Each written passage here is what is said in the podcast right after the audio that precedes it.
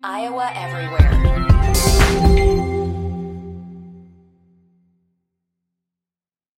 Hello, everybody. Sage Rosenfels here with the Sage Rosenfels Experience. Today, I have on a good old friend, Dave Anderson. Dave and I were teammates, Houston Texans, 2006, 7, and 8. Uh, he had about a six uh, or seven year NFL career. Uh, currently works with Breakaway Data, where they do all sorts of data for uh, for NFL players, uh, uh NBA players, uh, college athletes. Uh, super interesting. We, we talk about his NFL career, the Houston Texans, of course, working with Kyle Shanahan, working with all the coaches on that staff, and, and what it's like to be a, a slot receiver playing in the league. So I think it's a great listen. I really appreciate you guys coming on. Hello, everybody. Welcome to the Sage Rose uh, uh, experience on the Iowa Everywhere podcast. Today, I've got a special guest. And as you've known so far, my podcasts are really just a mix of people that I've met along the way uh, some old teammates, uh, maybe old coaches, media people, uh, people in my NFL career, and after my NFL career. And today, I've got a special guest. He and I were teammates 2006, uh, the year he was drafted. I was in my sixth year uh, in the NFL. Uh, Houston Texans, my first year in Houston, of course, his first year in the NFL. So we're sort of rookies together, uh, new franchise, new city. Uh, David Anderson is my guest. David, thanks for coming on. Thank you for having me, Sage. I uh, I am look I've looked I've been looking forward to this conversation. You and I always have a good 30, 40, 40. Maybe we might be able to push this to an hour, but I think at least a solid 30 you have no idea how long this could be. Billy Corbin's interview went for two hours, uh, and it probably could have gone for longer. I actually had lunch with him uh, about a month ago, and it went for three and a half hours. Our lunch, I might talk for minutes, and you know how much I like to talk. So imagine just sitting there for three hours listening to a guy ramble. Maybe you'll meet, you'll meet him someday in, in some uh, Super Bowl. But um, I'm gonna get people to know David. David, you uh, grew up in the in the struggle the struggle of Westlake, California, which I have been to. I, I believe Westlake's fairly nice, not, not a bad place to grow up. Uh, from there, uh, you went to Colorado State. You had offers from other schools. Uh, academically, some really good schools in there. It looks like UCLA, Northwestern, Stanford, uh, teams that were really interested in bringing you in. But Colorado State uh, was your school. Talk to me about going to CSU, being a CSU Ram. Uh, as an Iowa State guy, I always had this like kindred spirit with Colorado yeah. State because it's engineering, there's ag, and but they're yeah. next to the mountains, and we're in Iowa State was not, and so it was this sort of uh, obviously Colorado version of Iowa State. What was it like uh, being a CSU Ram? So I, I actually did not. I wish I had offers. Stanford and UCLA were the top two on my list. They wanted me to gray shirt, so they wanted me to come in. I don't know if people do that anymore. They actually get held back in junior year of high school and, and then go early. But gray shirt was show up a year uh, after um, for the next class. I didn't I didn't want to do that. Um, I was like, you know, in, in consideration for the Ivies, uh, had some opportunities. They, they don't give scholarships, so if you want to go Princeton, Harvard, and whatnot, your parents got to expose their tax rec- tax records. And God, God bless and God rest my dad's soul, but uh, he lived in Guam and was not interested in uh, exposing tax records. That's why he was in Guam. Um, but the uh, the uh, it came down to Colorado State. There was a bunch of other Mountain West schools that recruit me at the time. Utah, but like I didn't know anything. Utah wasn't any good back then. Um, and Northwestern was the one that I think Colorado State thought I was going to go to as well. In hindsight, probably should have considered Northwestern, but I didn't really know anything about Northwestern other than they were the worst team in the conference and they were getting stomped on every year, and I didn't want to be a part of that. So Colorado State was dominating Thursday night football. They had this exciting player, Bradley Van Pelt, Fear the Mullet. BVP. Uh, BVP was a run around. We had Cecil Sapp. We had, you know, they were talking about, you know, they on average put about five to six NFL guys out a year. Um, and I fell in love with Sonny Lubick, the head coach, on my trip. Um, another fun fact I was one of two athletes in the history of Sonny Lubick's tenure that trip to Colorado State without their parents. So I didn't know this. Normally, people trip with their parents to colleges. Yeah. My bro- older brother was like, "Don't bring mom. Go by yourself." So I went by myself. The only other person uh, I think that tripped by themselves was Bradley Van Pelt, mm-hmm. um, and so that was that. I think that goes. Uh, that was kind of a funny fact. But I tripped out there, fell in love with the city, the team kind of their their thesis on ball. They play. They had really good coaches, really good position coaches, um, and I was evident evident as soon as you showed up. And uh, committed um, right there, probably on the tarmac on the way home. I think is where they uh, c- continue to pressure. You know how it goes, and and I was a Ram. Sonny Lubick was there for a long time. Yeah, uh, tons of wins, ton of stability there. Um, how was his sort of philosophy maybe different than what you felt like some of your other teammates had? When you get the NFL and you talk about your college coaches, you probably had a view of okay, this is what my college coach is. What what was yeah. he like compared to maybe what you heard from some other stories of some other players? You know, he was older, right? So like, guy, like I certainly um, could. Uh, um, uh, the Bobby Bowdens of the world, the Joe Paternos of the world, the Sonny Lubicks. Um, who else was kind of like the older the older crowd you know at that time i remember but like th- those guys who played at those schools we certainly had a, a similar type of uh, atmosphere around and, and, it was it was patient. It was um, uh, methodical.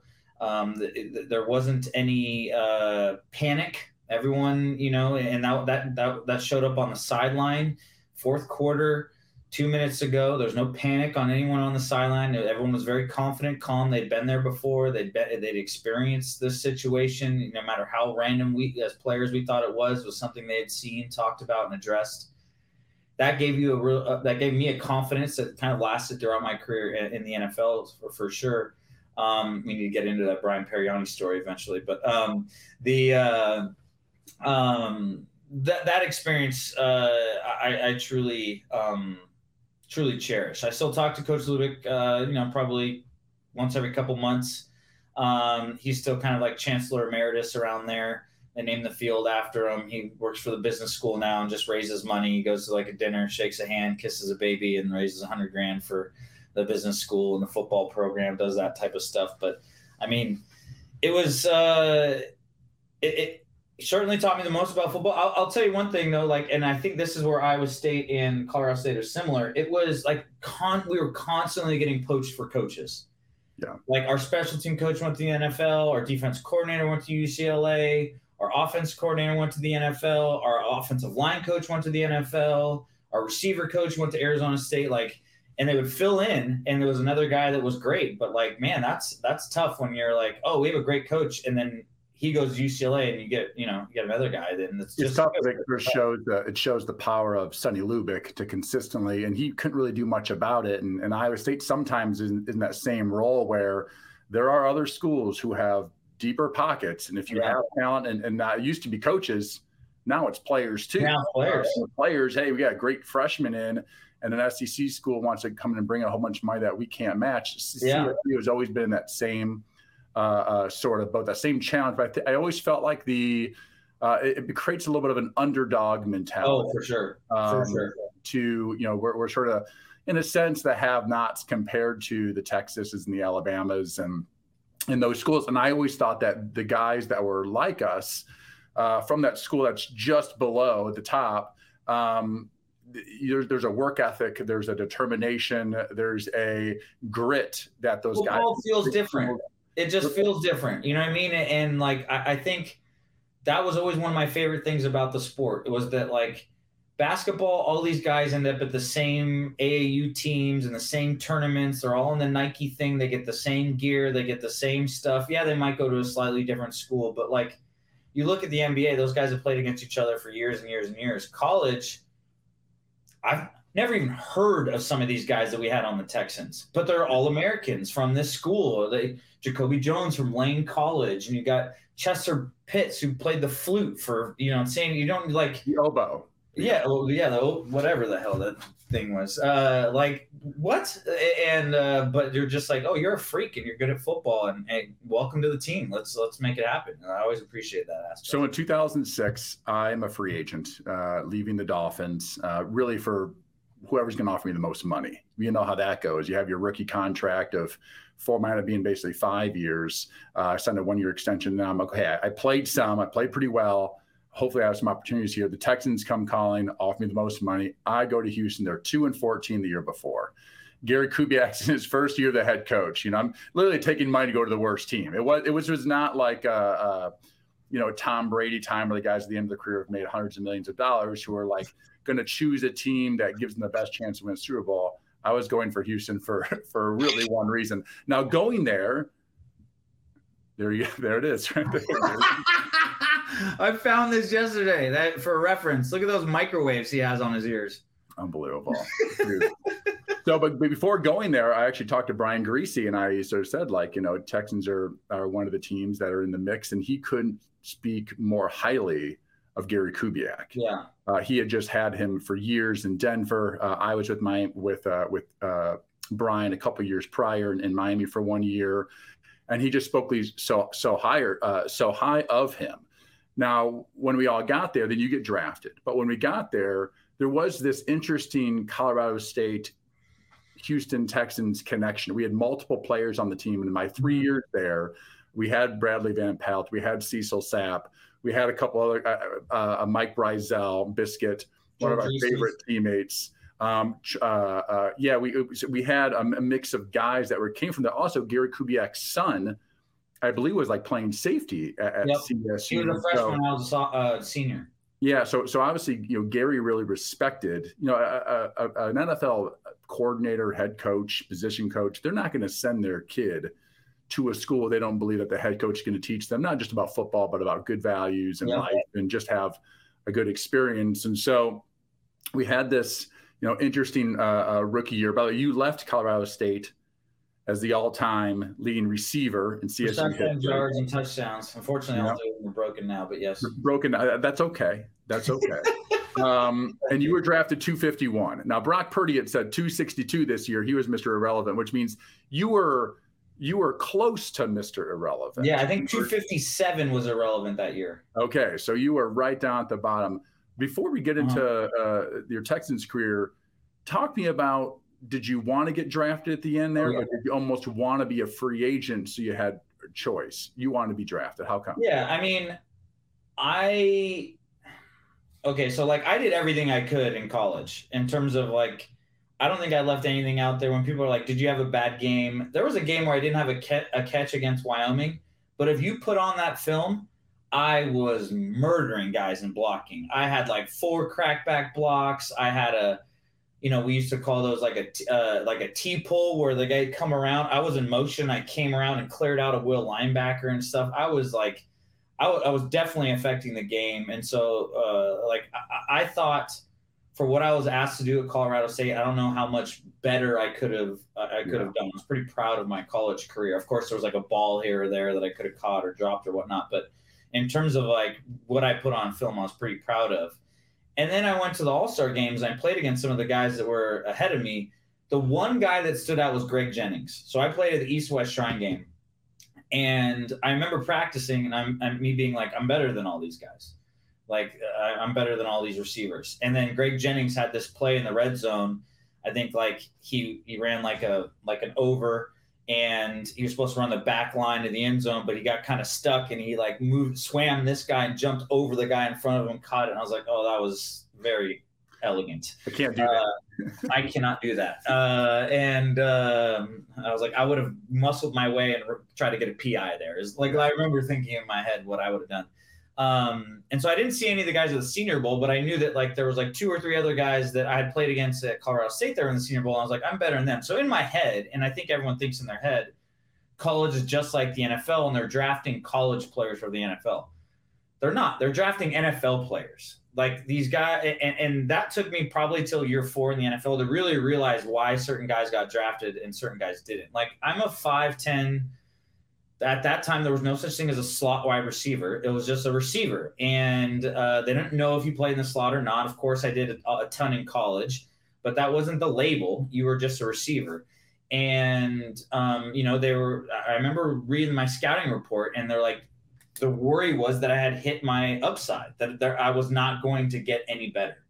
And um, hindsight like I was like, oh, I should be drafted in the third or fourth round at worst because I'm better than all these guys in front of me, but the, uh, are better than the guys that uh, that are ranked higher than me. But truth is, they had more upside. More people thought, given the opportunity, they might be a better NFL player, and they didn't think that about me. And so I ended up dropping, yeah, four, five, six, and then I remember Kubiak at the combine. It didn't hit me until I got the phone call from Houston, um, but I ran my forty And Coach Kubiak says, "Hey, if you're available in one of our last two picks, we're gonna pick you up." And I was like, "Yeah, sure, whatever." Like that's what you tell all the girls, because uh, you know that's. I assume that, that they're spreading that. Still here at 1 a.m. Yeah, yeah, exactly. parking lot. Coach Kubiak was parking lot pimping me. Yeah. um, and I was, uh, I was like, okay, uh, sure. And then I got a phone call from uh, Kyle Shanahan uh, saying, "Hey, we're going to draft you. Here's Coach Kubiak. Coach Kubiak, because Kyle interviewed me at the combine. I was his first interview ever. Uh, he like openly admitted, "I've yet you're my first interview. I've never spoken to anyone. I thought you'd be a great icebreaker because you went to Colorado State. My best friend Pete Rebstock went to Colorado State. I was like, whatever. Uh, and then so Kubiak drafts me in the seventh round, pick 251, and that was a long day. So back then it was only two days. Yeah. Um, uh, first day goes by. I'm like, okay, still got rounds four through seven here. I, I believe it was Saturday. So probably same as me. Saturday, Sunday. Yeah. Draft started at noon on both noon noon, noon central time. Yeah. Uh, uh, no, yeah, noon, yeah.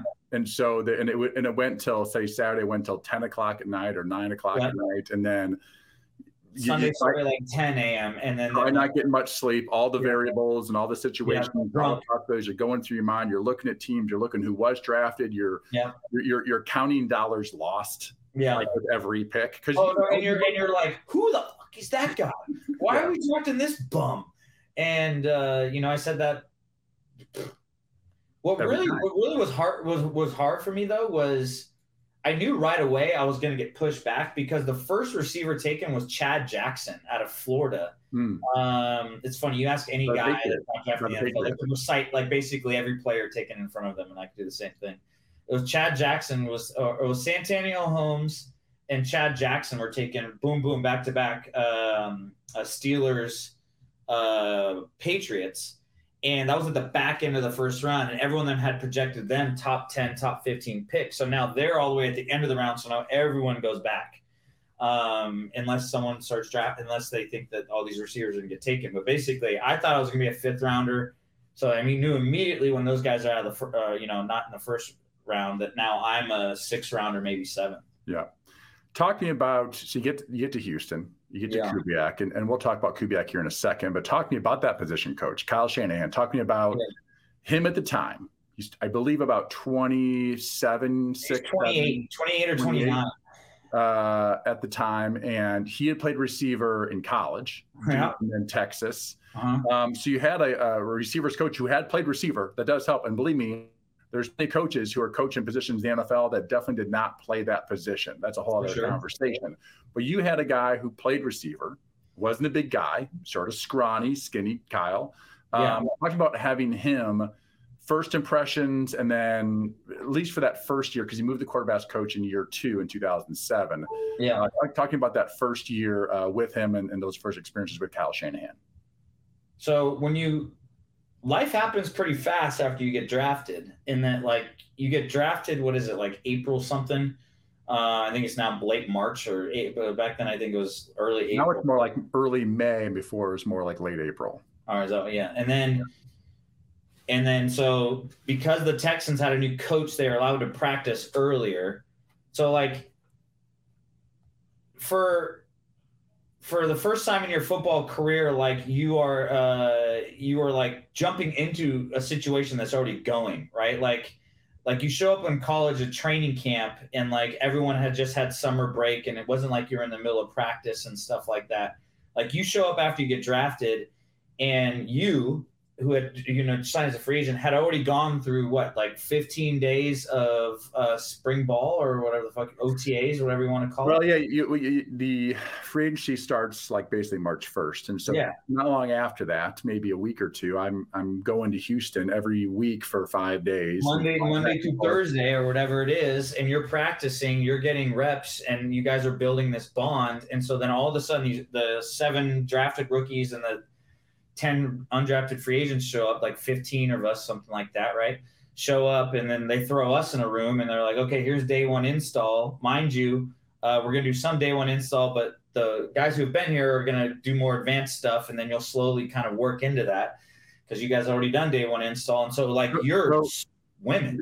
So, yeah. So, so yeah, when you show up, just so you know, you didn't just show up that we had been there for, you know, six weeks or two months already uh, working out meetings, and then probably some practices by the time you show up. Yeah. Um, it was that I had five years before that. Oh, well, yeah, that's the team. But Oh, you, yeah. I had this process down Yeah. that I knew I was going to go through, new team or not, and I'm Yeah. already ahead of you.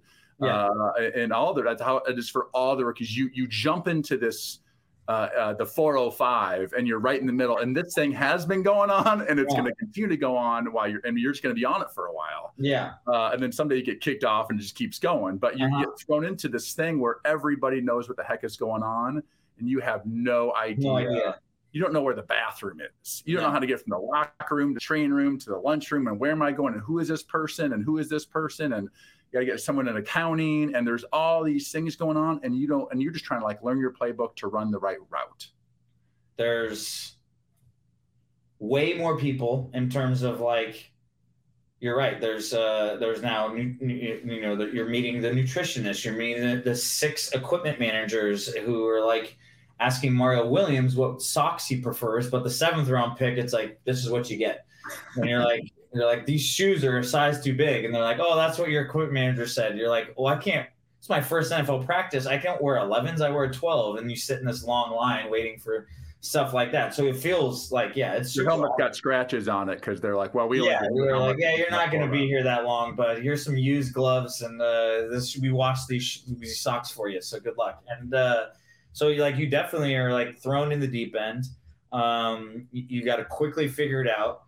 I um, I understand football really well in terms of positioning the geometry and, and where people are supposed to be. So Kyle picked that up within the first day that he was teaching me Z, uh, which is the strong side, typically the strong side receiver. And then in the first day, we didn't have an X, and so I went and did X. And he's like, "Do you know X too?" I was like, "Well, it's just the opposite of Z, pretty much." And he's like, or sometimes it's mirrored. He's like, "Cool." And then by the end of by the end of rookie minicamp, I knew X, Z. Uh, well, that time it was zebra and Y, so I could do all four. So it allowed me to get on the field a lot more, get into you know so get reps with guys like you, uh, get promoted off rookie and get kind of uh, reps in with the T- talk to you about that, by the way. Con- I always call it like conceptual thinking.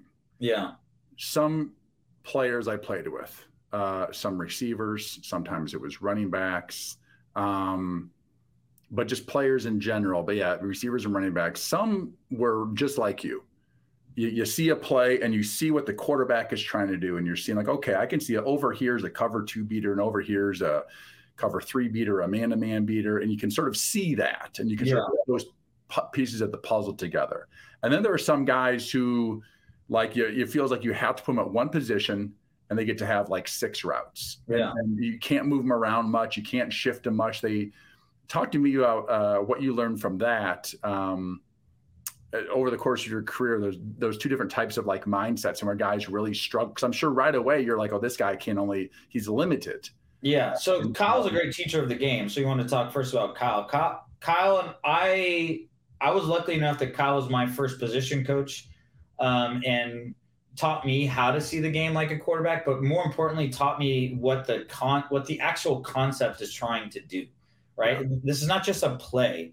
This is a play which comes from a concept. This concept comes from this West Coast structure. So here's the structure this is the concept within that structure and then this is the play within that concept right and so like i was like oh i get it so like i get what we're trying to do here and then he was the one who really taught me okay now don't forget we had david carr that first year and a lot of it was andre johnson and then backside goes um, so Eric did- Moulds loved that. Eric Moulds loved to be the backside of the Andre Johnson goat. We will be here two hours if we start telling Eric Moulds stories. But the uh, so we didn't do a lot of like full field concepts, but uh, we did it first, and then the playbook shrunk and shrunk as as as, as we saw.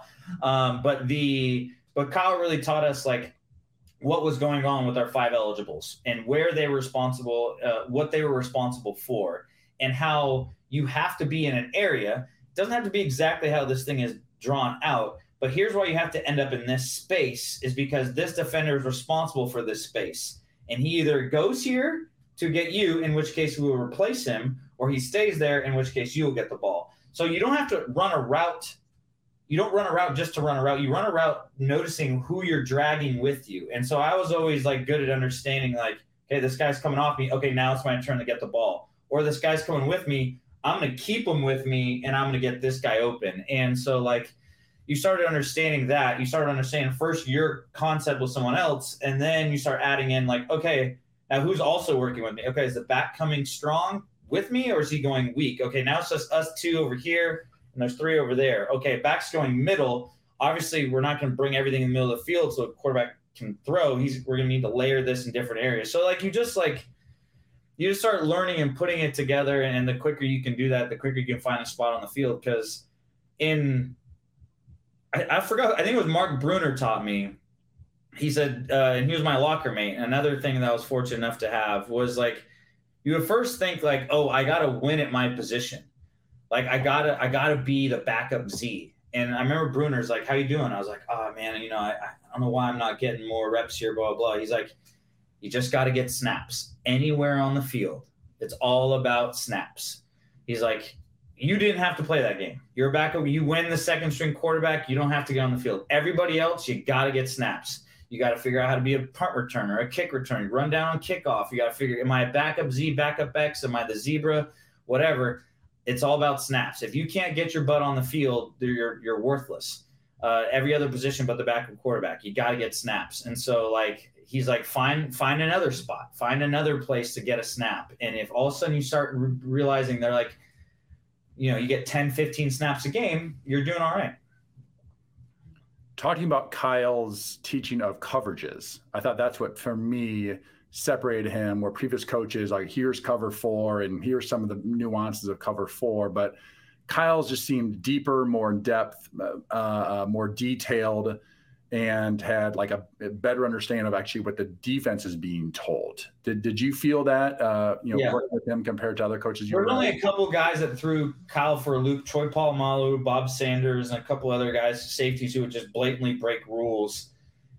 And we'd watch film, and he'd be like, "Dave, tell me what Troy Polamalu is responsible for here," and I'd be like, "Well, he's blitzing the A gap." Uh, and they'd be like, "He's responsible for deep half on this side of the field." And you're like, "What?" And they're like, yeah, he's just assuming that there's no way that Sage is going to get backside uh, to throw this ball before he creates chaos. And yeah. he just says the corner drift back there. Don't let him. Don't let him do that. And so there's a couple guys. Ed Reed was another one, and you could really only do that. A certain safeties had that kind of obviously freedom to do stuff like that. But what Kyle would do a really good job of, um, responsibilities are um, uh, more defined the closer you are to the ball, right? And so like you can't be a nose guard and be standing outside of the tackle if your job is to be in that A gap. You can at most be like half a shade off, or maybe you're half a helmet off and you're going to swim and get over there. And so the closer you are to the ball, the, the, the more you have to be in position. And so like we're outside. And so you'd, you'd always look in to see like who is, who is giving, giving the coverage away.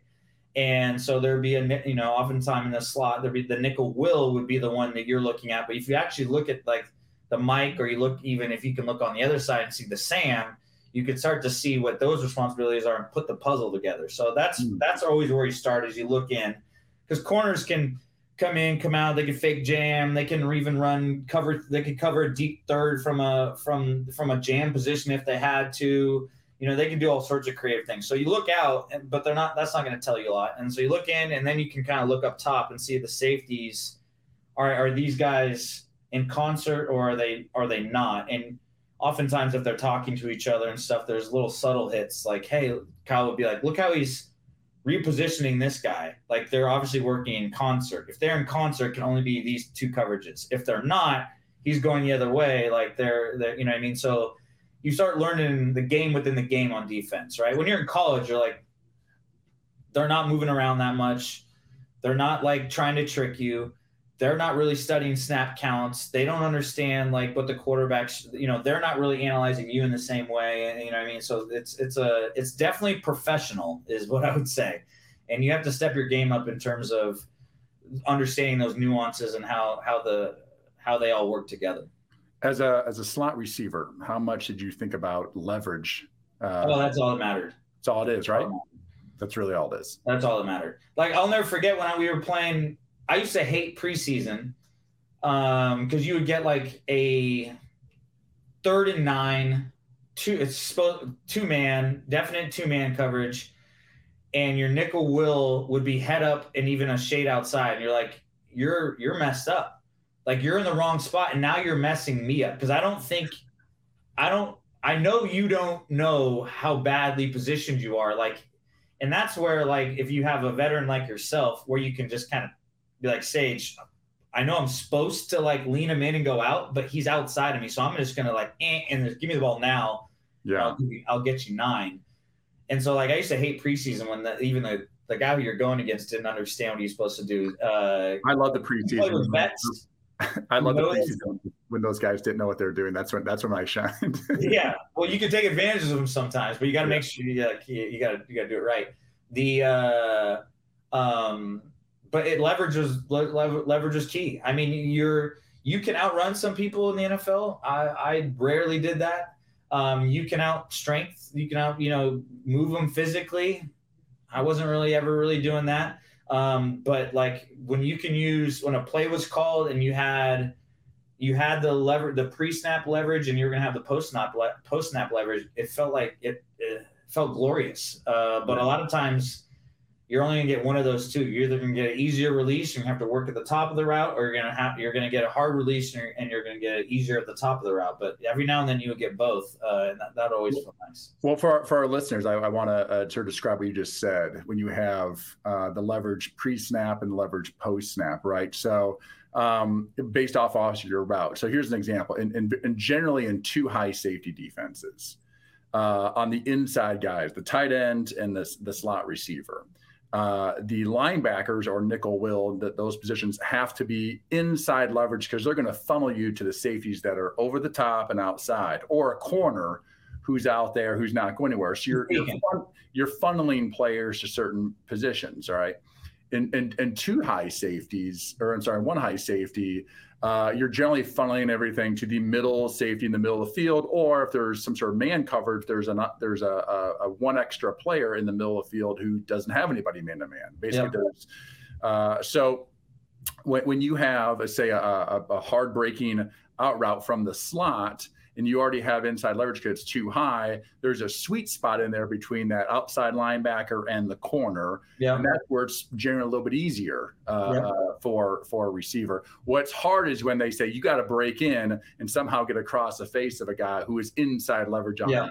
And yeah. usually, if that's the case, the quarterback should be going somewhere else because yeah. by design, unless you make him uh, fail at doing his job, by beating his leverage or beating his technique, the, the play is not going to be successful. And you can't rely on players to constantly beat a guy who is doing whatever he can to funnel you certain way, or else it's know, terrible. They won't be in the NFL, right? So um, that is something I, I, definitely learned from Kyle more than more than other coaches I, I was around.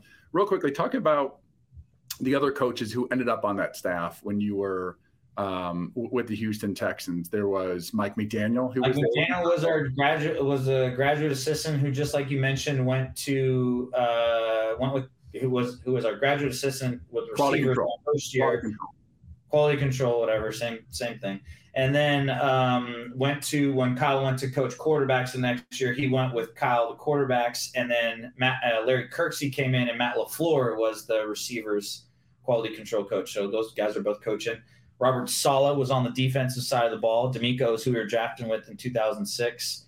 Um, and then we had, I mean, there was a couple others, right? There was, uh, well, that's LaFleur, Kyle, what, Kyle, LaFleur, what, McDaniel. Troy, Troy Calhoun. Troy Calhoun. Troy Calhoun, who's coach of the Air Force Falcons, was our first offense coordinator. That was rough.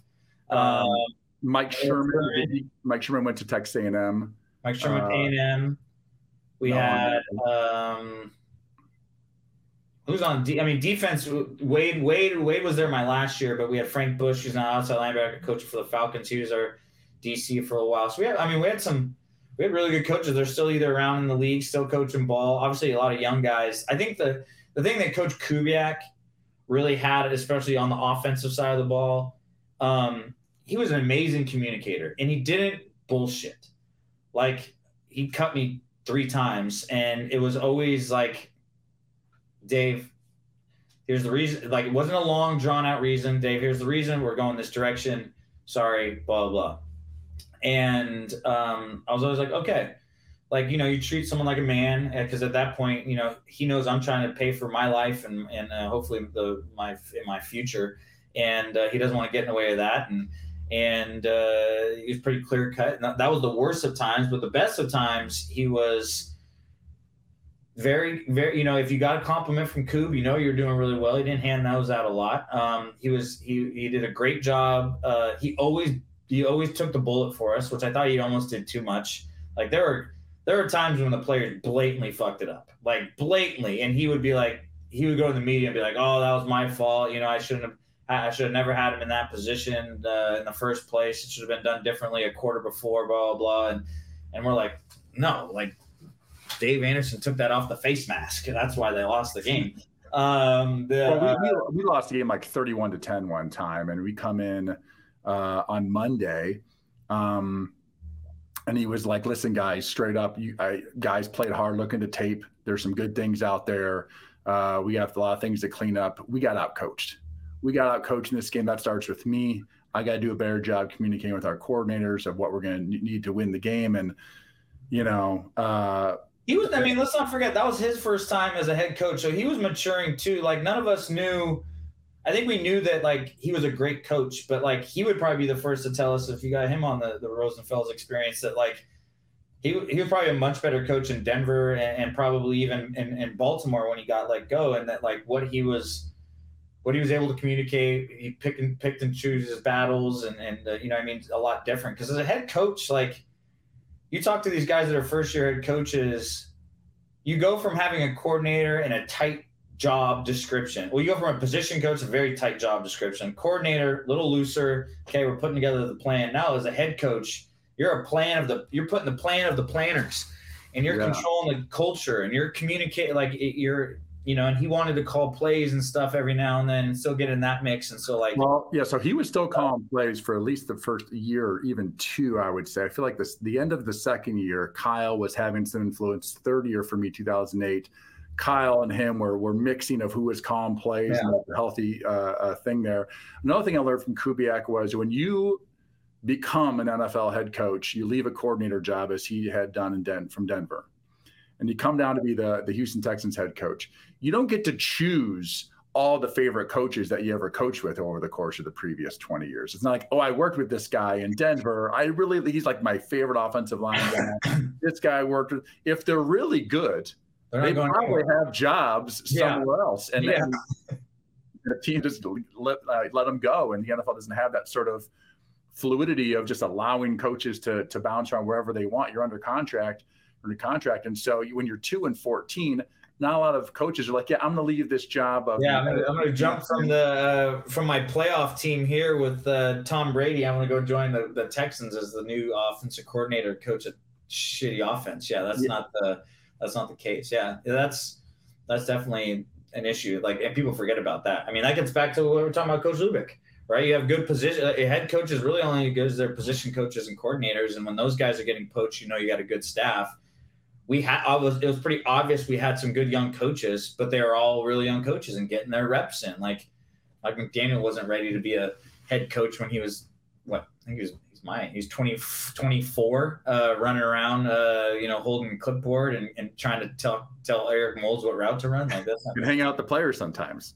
Mike yeah. hang out with us we won't we won't we won't throw any guys in our buses in case we need some favors um, uh, what I find interesting about that Houston Texans staff and I think the Texans are both sort of near and dear to both our hearts for various reasons. You were drafted by them. Yeah, yeah. Uh, I played the most. I had 12 starts in my career. 10 were in Houston uh, over the course of really two years. Um, and so you, you, you want that team to be successful. Like we put our our heart into this thing of this terrible franchise in a sense, new franchise to new fans, new yeah. franchise, pretty new stadium, like four or five year old stadium. We're trying to get this thing going. It's sort of like you were again like in that underdog Colorado State, sort of Iowa State position, and we put everything we had into it. And you know, looking back, you know, Kubiak and I don't know, 2012 maybe uh, gets let go, and they just it's been a real rough, you know, 10 years for the most part. I think they went to the playoffs once with O'Brien, but for the most part, you know, a top five pick in the NFL draft. And, you know, a lot of times coaches, a lot of times owners, GMs don't really realize what they have on staff until it's all gone. And, you know, after letting go of Gary Kubiak, I mean, all the play, all the coaches that were there during his time are some of the best coaches in the National Football League. Uh, and they didn't have the wherewithal to to see that, uh, to see that Kyle Shanahan was a special coach, to see that Mike McDaniel was a special coach, Matt LaFleur was a special coach. Um, and now DeMeco Ryans finally, after you know, Get back into the mix, yeah, is, is back into the mix, but also having coached with Kyle, uh, you know, yeah. these years. Um, so that to me is sort of the uh, almost like, like it's a tragic uh, as a bit of a Texans fan still uh, that they just they they they missed. You know that they, they've been out like they're chasing the ghost of Gary Kubiak's coaches.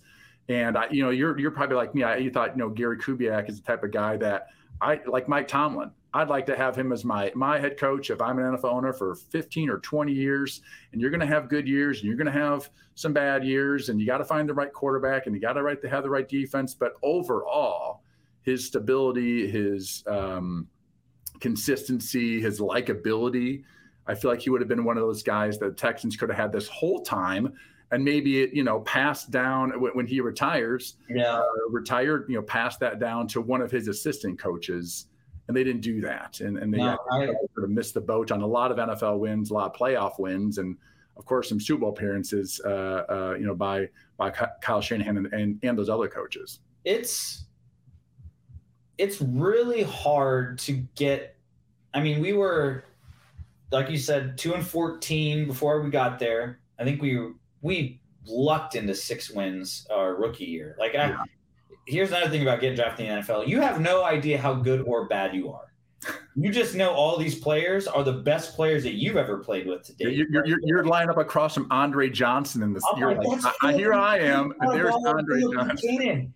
I remember watching him in Miami. Like, I what? Like, I'm I'm the greatest, right? And then you're like, oh, preseason, like these guys are good. And then I remember we did like preseason uh, we practiced against the Saints. I was like, this Drew Brees guy's got it going on over there. I don't think they've missed a ball in seven on seven. And I was like, ball hasn't hit the ground whole practice. Uh, and like the you, you don't realize how good or bad you are, but it's so hard to go six and ten, seven and nine, even win that number of games, and then get into the playoffs. You get and then you're in the dance, and it's a completely different uh, situation. Like it's it's so hard to put together those wins. I have such a respect for those teams year in year out that get up there and stay up there. But you're exactly right. Like I think, I think I, I do. I do have a. I, I certainly have a soft spot for the Texans. Always, always want them to do good. I want to go back more. I want to be referenced as like a Houston Texan B minus celebrity.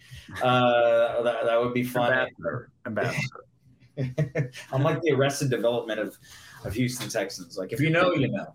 Uh, but like before we leave the Texans, before we leave the Texans, by the way, I, I have to talk to you about. I believe it was 2008. Uh, I wasn't playing quarterback. I was doing my usual thing of being on the sidelines watching Schaub play. We're playing Cincinnati. I believe it's Cincinnati. Uh, and I think we had, I, I, don't remember the exact call play. It was, I feel like it was a play action to the left. David, you had a corner route. You yeah. were wide open. Matt. It was, um, it was a bunch me, Owen, and Andre. Typically, Owen would run the corner. Kyle called it right. He said, We're going to switch this. Our inside guy's going to run the corner. Owen's going to run the flat. Um, so follow him out to the, take your first couple steps out to the flat with Owen. Watch them run with the, they'll both run with Owen, and I'll just run into the corner. And Andre went inside. So it was like, for the the two guys on the inside went like this, and I just ran to the corner, and I was wide open. Uh, you're talking about string dance and yeah, yeah, uh, yeah, so I want to. So so after you after you score this touchdown, yes, um, you do what I didn't know about at the time was the yes. string dance. Yes. Talking about the string dance uh, and where it came from. The I was uh, I was kind of a latchkey kid growing up, and I had a, a, a TV in my room my senior year of high school, and I used to watch Conan O'Brien all the time uh, late night, and he was by far my favorite. And that was when he was uh, after Leno. So I'm, you know, up till like 11:30 watching Conan O'Brien my senior year of high school, and um, you know, he's a goofy dude, and always do. And I always appreciate his sense of humor. Super sarcastic, smart guy, kind of like did the jokes for himself and one other person typically you know he wasn't trying to make everyone laugh and i always thought that was my humor is like i'm going to make that guy laugh and uh, if everyone else gets it that's fine but as long as me and him are laughing he'll understand the joke and so i always appreciate that about conan and he had donovan mcnabb on one year and he's uh donovan at that time was like I don't know, up for the MVP or something like that, and had did something, and maybe just lost in the NFC Championship game. I don't remember what it was exactly, but I remember being Donovan McNabb. And he's like, how how, you know, it showed Donovan celebrating after a touchdown. And then Conan jumps up on the desk. He's like, you should do this. And starts doing the string dance where you kind of pull your hips up like this and pull it and then you cut it and it drops at the end. Can you stand up and show us on the. No, I'm stuck in the seat.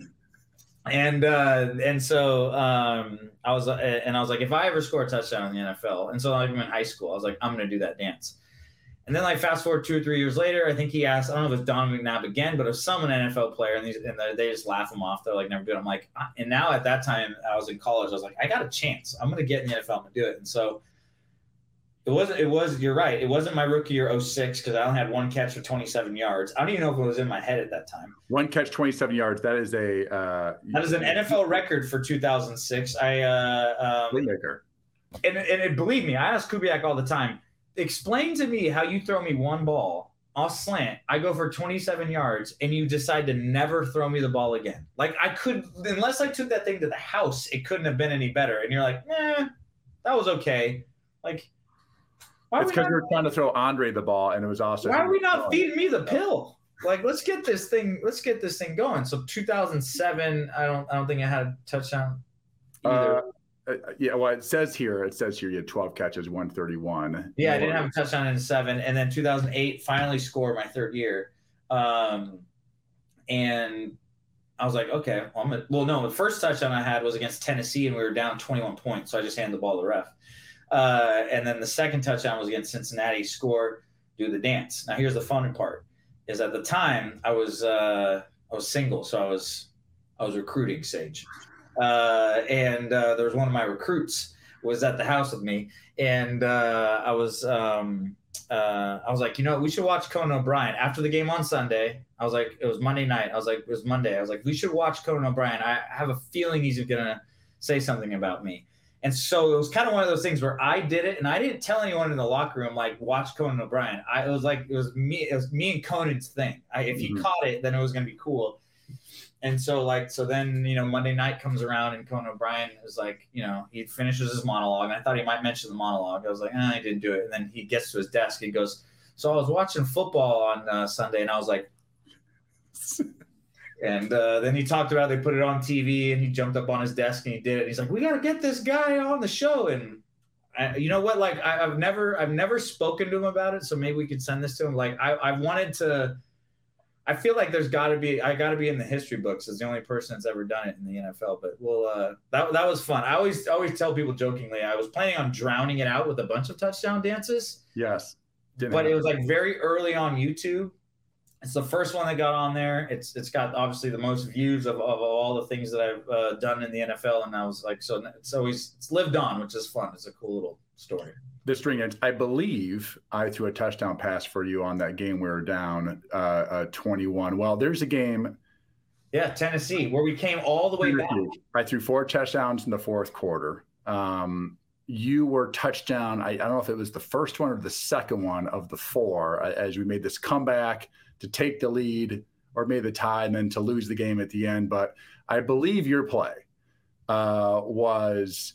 Um, like bunch right. There might have been some sort of like orbit motion by Kevin Walter or something like that. And it was, I believe, two jet flanker drive zebra Texas or like two jet uh, uh, flanker drive zebra Texas, something like that. Does that sound right? Zebra twist. Zebra twist. Out, so out and back in. I went out and like, and I just dropped, I just kind of fell back because I was like, if you give it to me now, I'll just fall in the end zone. He pumped it right into my chest and I fell back in the end zone. Yeah yeah, the the the what people don't realize when you're when you're a quarterback, when you're about the five yard line where we were, anything really inside the ten, anything that you throw in the front of the end zone, you want to throw it at their knees, like yeah. sort of belly to their knees, so they can just yeah. curl up and get down and protect themselves. Yeah. The back of the end zone, you want to throw Over it high. Uh, so it doesn't get intercepted by a linebacker or something like that. So yeah. that was we call you call those a second base throw, like you're a second baseman, and the guy stealing second. You want to sort of get down and protect yourself. Yeah. Uh, so that was I, I would definitely call uh, that touchdown pass. I wish we would have had more. Uh, the, I love the uh, Texans. I love the Texans after about that game. You know, I recovered two onside kicks that game. That's right. Can we talk about that game? Can we talk about the be a part of? Uh, I want to talk about two Houston Texans games with you. This game where it's going to be very positive about. I know the other one. and we'll talk about the other. One. Give me your, give me your, uh, you, you two minutes here uh, on that game where we came back from Tennessee. We're playing uh, Tennessee. We're down 21 points in the fourth quarter, I believe. Right. We were down, uh, I think, like 32 to five or 35. Yeah, we're down. We're down. We're down like maybe 28 points, but it was 21. But we score halfway through the third quarter. So I think we're down 21. We go into the fourth quarter down 21. We don't score on our first drive of the fourth quarter, and so I think there's only 10 minutes left in the game. We're down 21 points. Half of the stadium empties out. Um, we kick a field goal or something like that. So now we're down like 18 or something uh, onside kick, we get it, we score. Um, onside kick again, don't get it. They go three and out, punt it to us. We go down and score. So now we're down four, I think. Um, I think that's what it was, or we might have tied the game. As I think in the end, but I remember how it ended. I don't know if they. they, they, kept, it, we, we, kept scoring touchdowns, and they'd either go three and or they would kick a field goal. We'd on. Oh, yeah, okay, so then they kick a field goal. goal. oh yeah, yeah. So then, so then, so they then kick a field goal. So now we're back down uh, 14. We kick. Uh, we get the ball. We go down and score. So now we're down seven, and then we kick. So now we're down seven, and there's like two minute. No, there's like a minute 28 left or something. We kick another onside kick. I get it again. We go down and score. And now there's like 48 seconds left. We scored pretty fast, I remember. And then we kick off normal, tie game. Uh, they run it back to like the 38 yard line. And I remember both being like, fuck. And then uh, Vince Young scrambles for a first down at like the 50 and then uh, they run all go and we two man it and then Vince Young drops back and whoop, 50 yard scramble for a touchdown they win the game with like eight seconds left um, he throws the ball in the end zone and the half of the stadium that was there for Vince Young goes ape shit and like the other half is the mo- I've never been so depressed in my life we came back that was so no no no no, no. Here's, here's, so here's, here's, here's what I love about here's what I love about the, your, your telling of the story you you combined two different games. I know. No, I haven't. Yes, you have. You combine two different games. In this game, Kerry Collins was the quarterback, and Kerry Collins hit a back shoulder on the left hand side on our sideline. It might have been versus two man to get him to like the 15 yard line, and Rob Bironas kicked his eighth field goal to win the football game. A different game, I believe, maybe the year before, the year after, uh, is when maybe the year before Vince Young's rookie year, 2006 is when Vince had a run of about 50 yards in overtime or 40 yards in overtime to beat us uh, and threw the ball in the stands. But half the stadium was there for Vince Young. I love how you tell the story and it's two different games. I'm 100% positive. That's embarrassing. So I know the other one you want to tell us is the one, the famous uh, Rosencopter. Yes, let's talk about that Rosencopter game. Uh, talk about your, your thoughts and feelings on that one. So it's one of those moments where Coach Kubiak took the blame, but it was pretty clear that your dumbass should not have tried to jump over someone to try to make a play. But at the same time, I really appreciate what you were trying to do.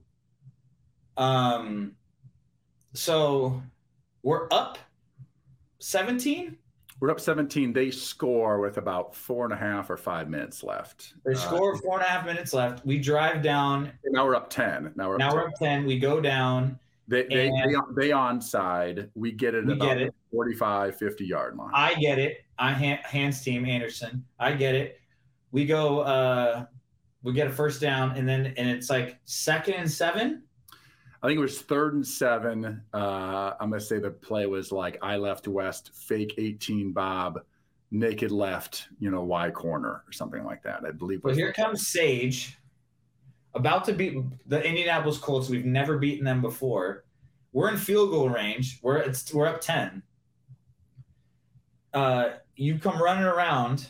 I had a great view of it, and uh, here's what I don't know. We should go back and look if you land, I don't know from where you jumped. If you land, you would have gotten the first down. I think you jumped pretty far away, but you you quickly realize you forget that you're in the NFL. You're running, and you think they're that I'm gonna just gonna jump over this guy because he's the only one I see. Yeah. And you and as you go to leave the ground, not the most graceful. Uh, it kind of looked like an awkward triple jump. You know, on the third one where you don't have as much umph. You're like one, two, and then you kind of jump. And you see your body torque like this, your neck go back, and you're going and then was it Gary Brackett hit you first? I, then, I, believe I, I, believe I jumped over Marlin Jackson, didn't really get over him. I feel like my like knees, sort of lower legs, clipped his shoulder because he sort of was he went down low and then he sort of jumped up and then I was you know. And then Sage. I don't think it was. I don't think it was Brackett. I, I don't think it was it might have been Freeney or it might have been one of the other defensive linemen, but it was two defensive linemen, I believe. Two defensive, linemen, but you didn't see the one coming from the inside. You jumped, and I remember all of us being like, "Just slide, just slide, and we'll take off another 40 seconds, and we'll kick a field goal. We'll be up 13. All's well. You you're gonna fucking win the game right here, right now. You jump, boom, fly in the air. Ball goes flying in the air. They pick it up. They run it back all the way for a touchdown so now, uh, now we're up three. Yeah. And there's two minutes left. Right. Yeah. They kick. They just kick it off normal to us because they have timeouts. We call a similar play. We just called a pass play on like third and eight or something like that. Yeah, third and eight. And I scrambled and I was about OD. Owen Daniels was wide open, and I'm like, oh, I'm gonna hit OD, and then I get stripped and they recover that fumble too. Then they recover that. Yeah. Then like, Reggie, Wayne, Reggie Wayne has a one handed minute, minute 20 left, and then Reggie Wayne has this one handed back shoulder catch against Jacques Vaughn, which I was like, oh my God, for the game winning touchdown. And then another interception in the one minute drill. Yeah. To and then yeah, we don't talk about that one, but that was uh that was the Rosencopter. That was very that is there are some very famous games where those happen that because we had never beaten the Colts up to that point. That would yeah, cool. I call that the um the highest and lowest point of my career. That's what did, what did you? Here's a question. Like, you come to the sideline after that, mm.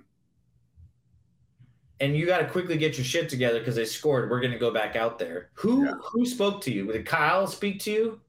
Did anyone leave you alone? And what is the?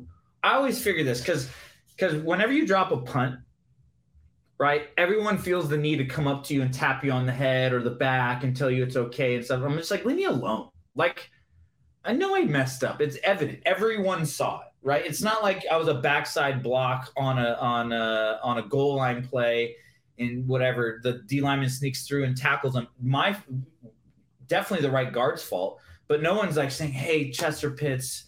It's okay, blah blah. They're gonna look at it in film and they're gonna be like, Chester, if you block this, this is a touchdown uh, but like when it's one of those plays where you're the quarterback or a punt return and it's wide open, I'm always like, why do people feel the need to say stuff? What what happened there? I, I never I never remember that. I don't really remember what happened. I mean, plus that that was like pre concussion protocol, so probably in a normal situation, like now, someone get hit that hard uh, and like drop what they're carrying, right? I think there's probably would have been a concussion test. There wasn't at that time. Who was the backup then? Um. Oh, I don't recall. Schaub started. Well, no, Schaub was supposed to start that game, and he got sick in the middle. Yeah, we're zero oh and three, and I get a you know it's eight seven thirty in the morning, and I'm having breakfast, and like, hey, Schaub's sick. You're probably going to start today, and I was like, excuse me, I haven't you know I've been running the scout team all week. We're playing the Colts. Great, we're zero oh and three. What a prime position, uh, you know, to put yourself in to be successful. Um, so really for, for, 56 minutes, played the best game of my life. I, was Rex Grossman the backup? No, I believe it was uh, uh, Boyd, Shane Boyd. That's right, it was Shane Boyd, uh, the quarterback, Kentucky quarterback. Um, so yeah, but I for 56 minutes, I probably played some of the best football of my career. Uh, outdueling, I mean, we had a 17 point, point lead on a healthy Peyton Manning, a very very good Colts team playing at home. I don't know what my completion percentage was and, you know, touchdown passes, but I had played really well. And, and it was, you know, of course, a tragic ending to, to all of it. I don't recall what occurred on the side. I don't really recall the rest of the game. It's, of course, it's been, you know, it's been 15 years. So I don't really recall a lot of aspects of just after the game. I remember uh, doing the press conference, um, basically just taking as much blame as I could. And then uh, went into the train room and I laid there on the train room table for probably an hour and a half, oh. face down on the train room table. I didn't want to go out to the, the family room. I, am sure I, I, think I told my family to like go home, catch a ride home with the neighbors or whoever, you know, at the game. Um, I did not want to be seen.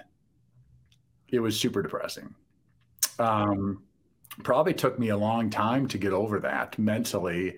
I'm not sure if I ever really did. It was such a such a sort of a tragic moment uh, and tragic game for me, uh, you know. But but um, that's the way the NFL was, and and and that same sort of grit that you and I had at the smaller schools was the same reason I went for it. I had never in all those preseason games leading up to that uh, college football, I was never one to slide. I was never one to like play the conservative approach. I had to feel like I had myself. Yeah. Uh, um, proved and, and to try to get respect of my teammates and the guys that I was in the locker room with could like, you know, add value to myself that I wasn't just sort of some wussy backup quarterback that's not doing anything, that I was a guy that they wanted to root for. And so I think I had that mentality to, to always go for it. In, in a game of football, when you're unsure, right? When you're unsure, what do you do? You stick your head down and you just you basically so hard. That, yeah. that, that that is, and, and I think different than Peyton Manning or different from even like a, a, Pat Mahomes who's had a million reps at it. When you're a backup quarterback, you don't have all those reps, and yeah. you don't have all that. Your your your mindset is different. Uh, always yeah. prove yourself, and so uh, yeah, I probably took off five, even six yards from the from the last scrimmage, thinking I because I had done that in Miami a couple of times. I had jumped over people in Miami a couple of times. I was like an early adapter of being an idiot and trying to go over the top. Never had any bad consequences. If anything, I had a couple good, like I think I made a preseason touchdown, a couple. Yeah, you know what? There's an alternate world where you jump over that guy, go for 12 yards, land, give a really cool first down sign, and start the rest of the season. Uh, string dance. String dance. Know, like yeah. that, that that's interesting. You think about it like that because I remember uh, we were. I was on I, my last year. I got um, I was on the Broncos.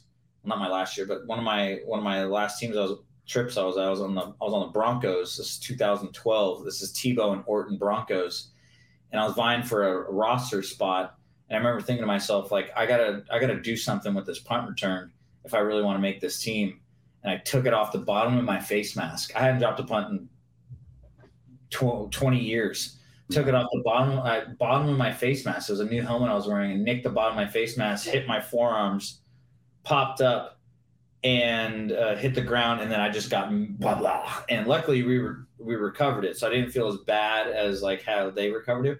And it was preseason, so like no one really worries that much. But um, I'm in my head, I was like well, I'm either never playing the NFL again, or uh, like I'm certainly not playing for this team. So I know I probably know that feeling kind of that you had there. Is it There's like a fine line? There's a fine line. As as Nick Saban described to me one time, a football team is a bus, and sometimes you're in the front, sometimes you're in the middle, and sometimes you're in the back. Either way, he's driving the bus, and he's in charge of who's on it and where they're all sitting.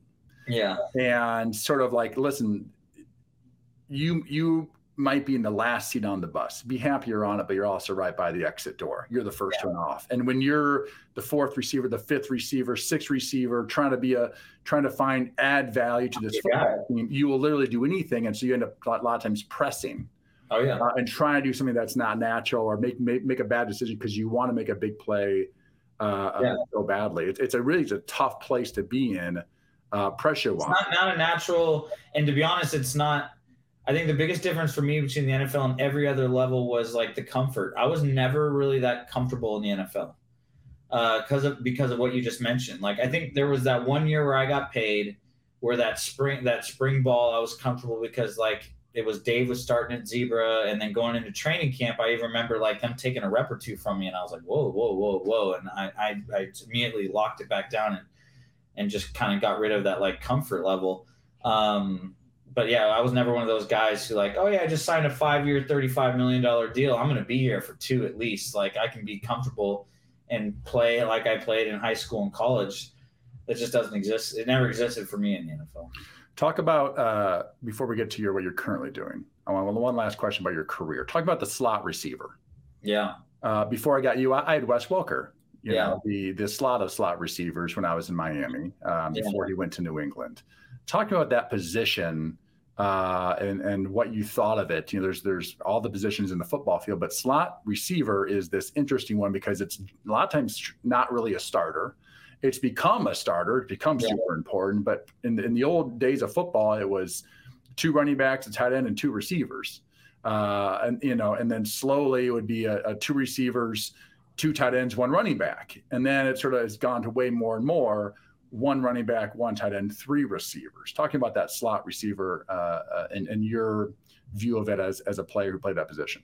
It's one of it can be one of the more dangerous positions on a football field when you're on the same page with your quarterback because kind of what stuff we mentioned before where you and I understood the leverage, we understood the window, and I understood how ideally you were going to adjust your drop because I was going to give him a little more at the top here. So you're going to hang on to it for half a second. Or, hey, he's hanging all over for me. If you want me here, you're going to have to throw it early because, like, I'm going to turn and I can't run outside to get open. You got to give it to me now and put it low or something like that, right? Like, if you get on the same page with your quarterback and you're in the middle of that field, you can be dangerous and you can just constantly, if you're lucky enough to be a first down player uh, in the slot, you can steal seven yards, you can steal 12 yards, you can steal four yards, you can do a quick swing and get six. Like those slot players, when they're on the same page with the quarterback, because the ball can get out of your quarterback's hand so fast, because you're in a, because you don't require uh, enough, a, a, ton of space, uh, but just enough to get to get get us yards and to get us in a good position, and maybe break a tackle and you go for 22 yards or something like that. Like it's a very dangerous position when you're on the same page with your quarterback. And that means also being on the same page with your coordinator is that like they give you the leeway to do this stuff.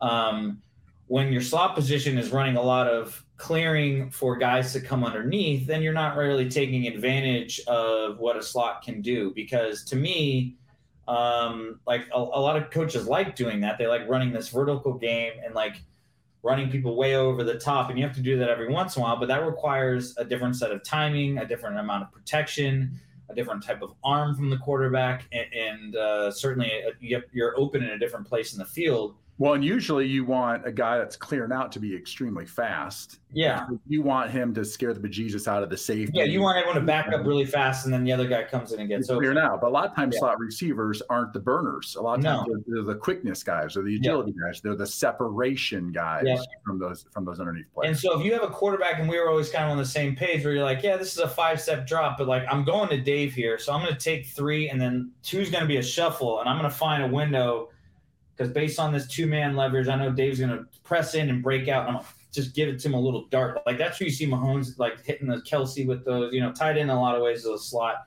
They're hitting yeah. those guys with a little pass like this. You know, you're not traditional five, step up and then throw it. You know, you're, you're not you're not doing that. So like to me, the position we were, you know, Kyle did a great job of utilizing slot. Um, option routes where you had you and quarterback just need to get in the same page of which way you're going to go. Or you're looking at the defense and the and the leverage and and protection the same way as a quarterback? They can be uh, they can be pretty deadly. Um, where they fall apart is if uh, is if you just bring them in on third and seven in their small packages.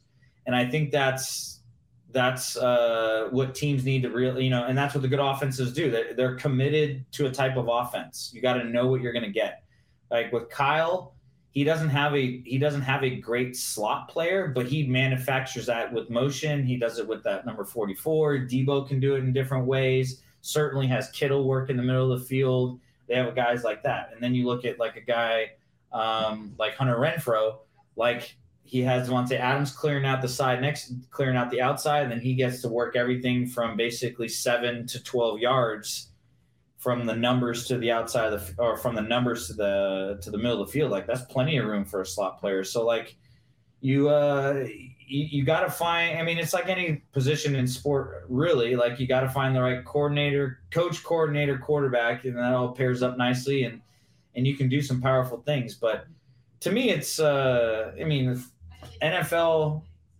the game is a lot more like high school. These are our studs these are where there's some mismatches, and this is how we're and this is what we're going to try to do to get them the ball. In college, you can out scheme players. You can do something clever. You can do like whatever. You can run nickel the whole game and stuff like that. You can't do that in the NFL. The players are just too good.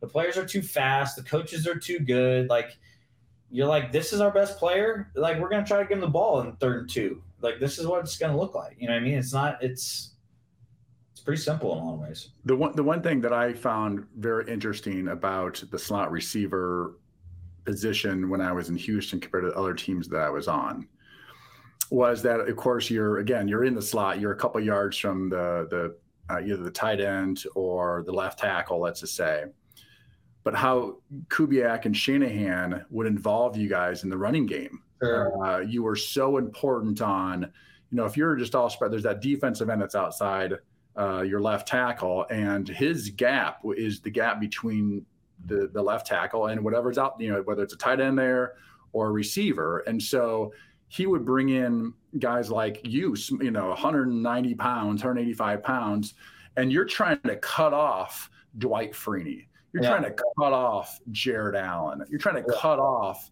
some of the best players in the National Football League. Yeah. And you could do it because all of the action looked just like the run. Yeah. And your job was to cut off just like as it was a run. And the Freeneys and the Jared Allens of the world were so concerned about their gap responsibility because at the end of the day, football very much in the running game is all about gaps. Yeah. That you know, I I I'd be like, man, David's to my left there, and there's Jared Allen or or Freeney or whoever it might be. Um, and I'm gonna run a bootleg that way. And I'm hoping that Dave gets him, you know, slowed down or cut off or whatever, chops him down, you know, uh, cuts his knees out or whatever. And I come around there and there's plenty of room. Yeah, there's no one around. And they fully have taken the bait. And here we are having our slot receiver yeah. blocking one of the best players on the other team that to me is a huge advantage for an offense. Well, you, you mentioned the first the first part has got to all look the same to do your to do your players a favor because if it looks awkward, players smell that out. And yeah, and there's no way you can actually block Dwight Freeney. That would happen every now and then. Like I have a good story I'll show you about the Raiders, but the uh, what, what you first mentioned was slow down was the key. I think that was the difference. I, I, told that story about Colorado State when I was playing against Wyoming. I was just like clearing people and blocking my my face off like Kyle's like, this is the NFL. Arian Foster knows he's got like a split second for you to block, just like you mentioned, Jared Allen, Dwight Freeney here. Um, get your hat in front, get low. He's going to knock you over. We understand that, but I just need this. You need this. Arian needs this much space, and he needs this amount of time. Like that's all he needs because he's going to have to put his foot in. He knows he has to go. Yeah. And and the great coaches make Arian aware this is your situation, you, what you're working with over here, right? Like, like if you're going to come backside, it's got to be a quick decision. If you're not, press front side because this guy's going to be chasing you after a split second because we don't, you're not protected over here. And it's a risky decision by a, a play caller every now and then because every now and then it gets sniffed out, and uh, your players, your players will have to bail you out. And we always laugh about that. But like an example of where it backfired was I blocked Dwight Freeney really well and then Kyle put me in that position all the time. And so we're in a bunch set and we're running T pull, which for everyone is basically outside of the tackle, everyone blocks down and you pull the tackle. And in this case, I think we pulled a guard. They pull around it and then you would toss it. And so it'd be like down. It's a classic down around play. Yeah. And uh, your point guy is supposed to block the D end. And I was the point guy. And so I was, we were playing the Raiders and I was supposed to block Richard uh, Seymour, who old reference is like six seven, 320 pounds, and like an old savvy vet and super old man strength strong. Hall of Famer, Hall of Famer. And he just points at me and he goes, T pull, T pull, T pull. And I was like, change the play, change the play. And Andre Johnson starts laughing. and Andre's outside me, and Owen's like, What are you gonna do? What are you gonna do? And he's saying that in my ear. And I'm like, I was like, what? Because I had to hit Richard, but now Richard was head up on me, and I was like, it's not my responsibility anymore. I'm just like, I'm just like, don't leave him, don't leave him, don't leave him, don't leave him. And I'm like, ah. So now I have on, like, I'm not supposed to block him on head up, but I was clearly supposed to block Richard Seymour when he was there. But now he knows the play, and at that point, I'm like, this is Kyle's fault. Like this is this should be we should switch the play, go the other direction. Or this is Colin Schaub's fault, but they didn't want to switch the play. Hike Richard Seymour literally picks me up and tries to run me into Andre Johnson.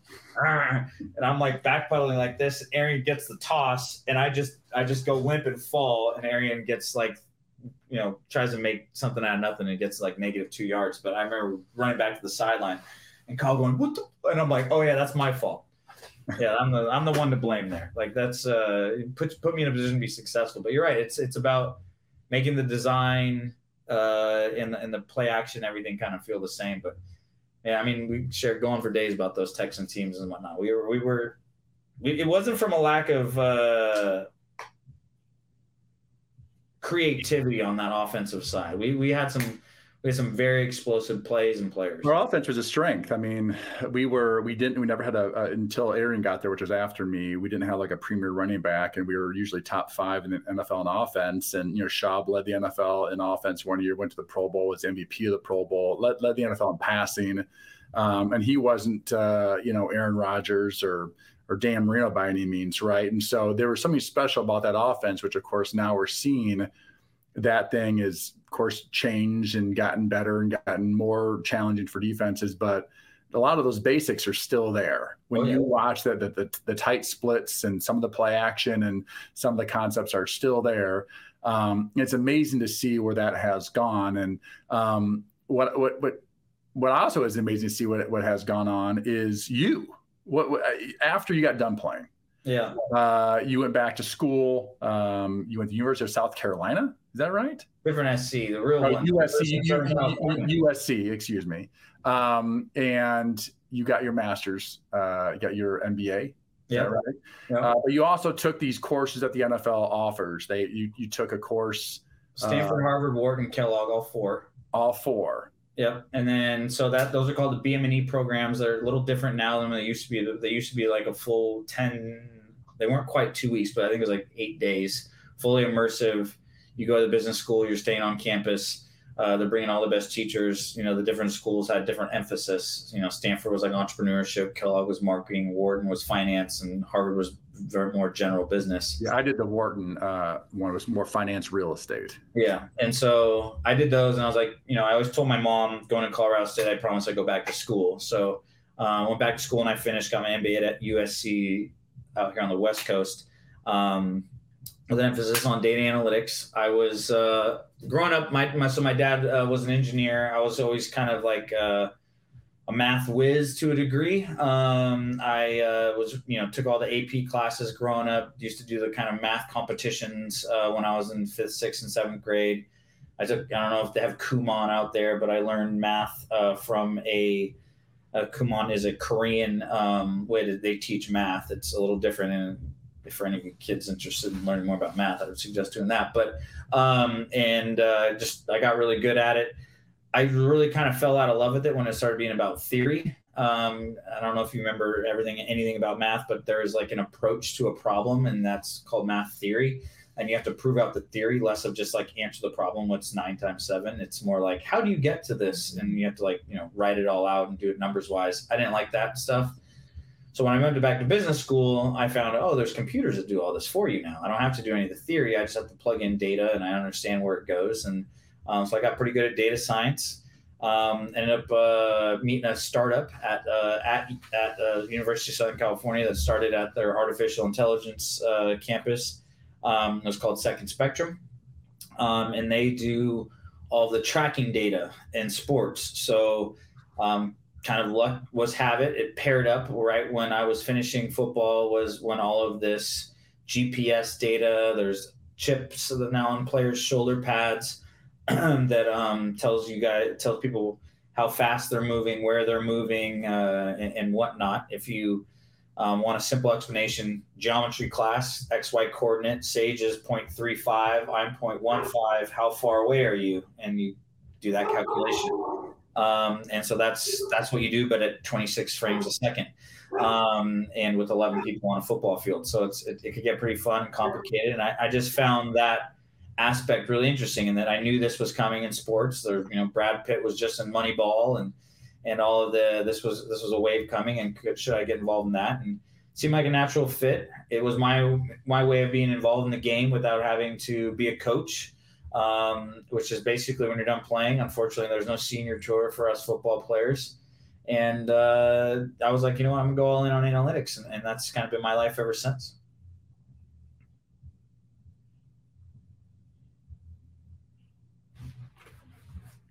So now, now you work with BreakAway Data. That's your uh, that's your company. Uh, it was named a, a, top ten most innovative sports tech companies by the Sports Business uh, uh, uh Journal. Yep. Talk about BreakAway Data, what your role is in it, and really just what you guys do over there. So after I left Second Spectrum, I, I noticed that there was a huge gap in the industry, and that a lot of this information was always given to teams and leagues, um, and was never delivered to the players, the people actually supposed to put it into action. Um, you know, I think football players get a bad rap. They think we're just a bunch of dumb jocks, but in actuality, we're probably the ones who incorporate numbers and analytics more than any other sport, right? We know coverages and third and seven, and here's my formations, and here's here's what I uh, should be looking for. Here's what I can ignore. A first and ten, a certain play call, certain things we do, certain things you don't do, based on where we're at in the field, the time, and whatnot. Baseball time is irrelevant. Maybe inning is somewhat relevant. Maybe the outs are somewhat relevant. But you're pitching against me, and if I hit it over the fence, that's uh, that's the that's the best outcome, and it can happen anytime. So while the baseballs of the world get a lot of credit for being Moneyball forward, I think football is is very uh, is, is ripe for that opportunity. So we started providing back. Our, our thesis at BreakAway was oh, let's give the athletes back this information. So we started from that perspective. We signed deals with the NFLPA, the Players Association, uh, that says all players are allowed back all this information um, that they get, and so we started doing that for the NFLPA, we WNBA, um, we got uh, uh, NWS, so we got all the all the major leagues um, and uh, in professional sports and players associations agreeing that the players should be allowed their information. Um, and then what we do is we package that up and we learn a lot from professional athletes, and then we take those insights and we provide it to college, and then now we're going to start providing that to high school. And when you work with professional athletes, you come to find out, and I'd be curious your opinion on this, is that good data good analytics. Of course, if you're a pro, it's high numbers or high velocities or whatever. But what what it really is is consistency. Um, and you and I know that better than anyone. Like if you want to make the field as a seventh rounder, um, you got to be on the field every day to start off with, and you got to be reliable. Uh, you got to be consistent in that like, your quarterback knows where you're going to be. You got consistent that you run the right play. You got consistent that you're going to catch the ball. You got consistent that you're going to get open uh, it's really about being consistent. And to me, those are routines, those are habits. And so that's what really we teach younger kids through data and analytics is routines and habits. Because as a younger athlete, I didn't know what to do. I was just told get bigger and faster. And uh, if I would have listened explicitly to that, I would have been 220 pounds and maxed out my speed. But I slowly learned that it was about, you know, being a good receiver it meant doing these things. It meant being able to get open. It meant learning the offense. It meant getting on the same page with the quarterback. It meant uh, being fast. It meant sleeping well. It meant doing all these things that turned into routines that allowed me to be a professional. And that's really what we provide younger athletes. Of all the, I mean, we all have regrets in our career um, of, of all types. Would that be a little bit of a regret for you? Not really regret, but like looking back, like I wish I would have had a better routine. I wish I would have had better habits. You know, you're you're a 23 year old guy drafted in Houston, Texas. Um, you know, with a big off season, a lot of free time. Not like college, where you're going to class and you're much more restricted. Plus, you're in Fort Collins, not a, a big city like Houston. But yeah, talk about do you wish you would have had what you're using now when you played. Sleep to be able to study how much you ran that day rather than just like oh, i'm exhausted but you don't even know how much you ran. The sun the the you know everything has a flip side. Your sun and the, and the moon to something. Like when you're 23 and you're playing in the nfl you feel pretty like indestructible. You know you know everything. You're getting paid millions of dollars. There's nothing anyone can tell you. Everyone's just out to get you because you're you are the man. You are on the top you are on top. And the smart people realize I don't want to say the smart people realize the lucky people realize that they there's still a lot to learn and it is going to be really hard to stay on top. And if I want to do that I, I need to start establishing habits and routines that don't knock me off the top of this mountain. Now we didn't have the access to all of these body therapists these specialized coaches whether it's a quarterback off-season quarterback coach or a personal nutritionist your own masseuse um, your own whatever you know physical therapist that helps you recover from injury and stuff like that. That, that that wasn't really in fad yet, right? Tom Brady TB12, I think, was established in like 2012. Like he's probably doing a little bit on his own. I think he had Alex uh, on his own, but I remember seeing Alex uh, one off season. Like it wasn't Tom Brady's guy yet. Um, and so like those things had not been established. I think those are common beliefs now, and how data and how this information can help you. And guys are um, applying that a little more. But oh my God, I, I would have looking back, I should have been spending hundreds of thousands on my body um, and on my mind to stay sharp and, and to stay ready because it's those incremental losses that end up adding up, right? Like tendonitis is what got me. Like tendonitis is completely avoidable. Um, and like all of a sudden I look at year seven and I'm like, I have no explosiveness left in my legs. My knees kill after every practice. Like I can't even finish, I can't even finish these routes and I can't break down like I used to.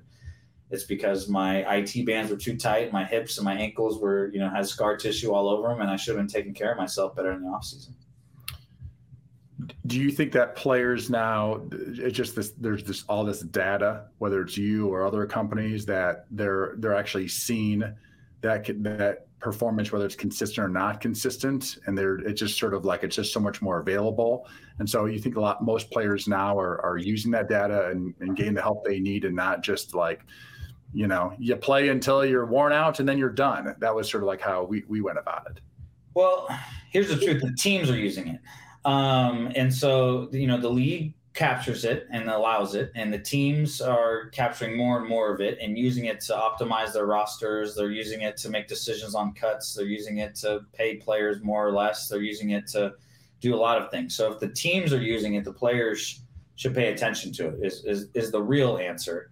Um, it, as many as I wish, no, not yet. I think still some players have the same attitude that I had when I was 23 years old. That like really can't really tell me anything. Uh, I just made seven million bucks last year. What you, what how what are you going to help me?